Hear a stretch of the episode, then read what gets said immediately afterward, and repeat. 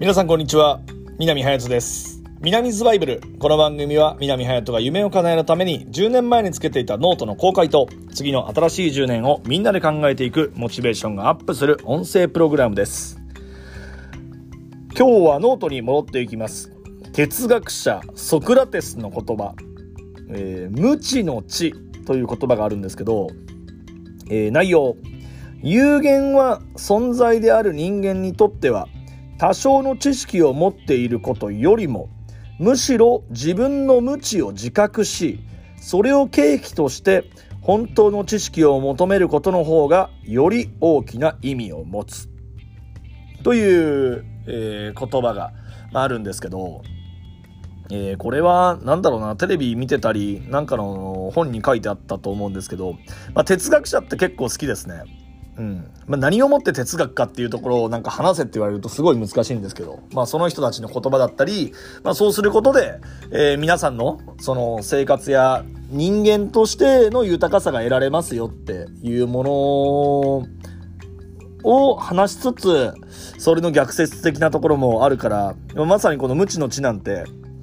あの、逆説的なところもありますよね。無限は、あ、ごめんなさい、無限じゃない。有限は存在である人間にとって多少の知識を持っていることより、知識を多少持っていて、えー、それを使って生活をしていくより、自分が、えー、何も知らないということを自覚して、それを、えー、タイミングとして、え自分で勉強して、えその知識が、え頭の中に入っていくことがの方が、え大きい意味を持つと。いう、まあ、意味ですね。うん。確かに。あの、すごい簡単に言うと、まあ、知ったかぶりで、えー、うんうん、うなずいている知識より、あとね、最近で言うと横文字ばっか使う人、もういるじゃないですか。ちょっと、リスケっすね、とか、いやー、マネジメントできるんすか、それ、みたいな。マネジメントって意味分かってますみたいな。うん。とか、まああるじゃないですか。だけど、それを、あの、うんうんうなずいて、まあ知ってるかのように話をするよりも、やっぱり、まあ知らないから、その知らないっていうことをちゃんと調べて、で、なおかつ、それをしっかり理解して使っていくことの方が大きい意味を持つということですね。うん。まあ僕も、まあ使いますけど、使うけどやっぱり分かりやすい言葉で喋りたいなっていうのは常に思ってますね。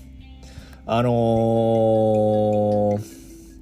今回のコロナのニュースでも一回つぶやいて、他の MC から、え、そんなん知らないんですかみたいなこと言われたことがあるんですけど、あの、クラスター、クラスターって言ってたじゃないですか。集団感染のこと。別にクラスターって言わなくても、集団感染って言った方が早くないですかみたいなことをツイッターでつぶやいたら、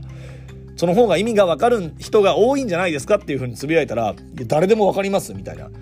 60歳をバカにするなみたいな SNS で、えお叱りもあったんですけど、そう？僕は NHK がクラスターかっこ集団感染って書いてるのにすごい違和感を覚えたんですけどね。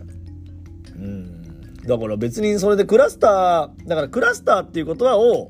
自分がちゃんと勉強して理解をして発してるんだったら問題ないなと思って。だけどその時点で集団感染ってカッコに書いてる時点でじゃあ集団感染って言えよっていう風に思って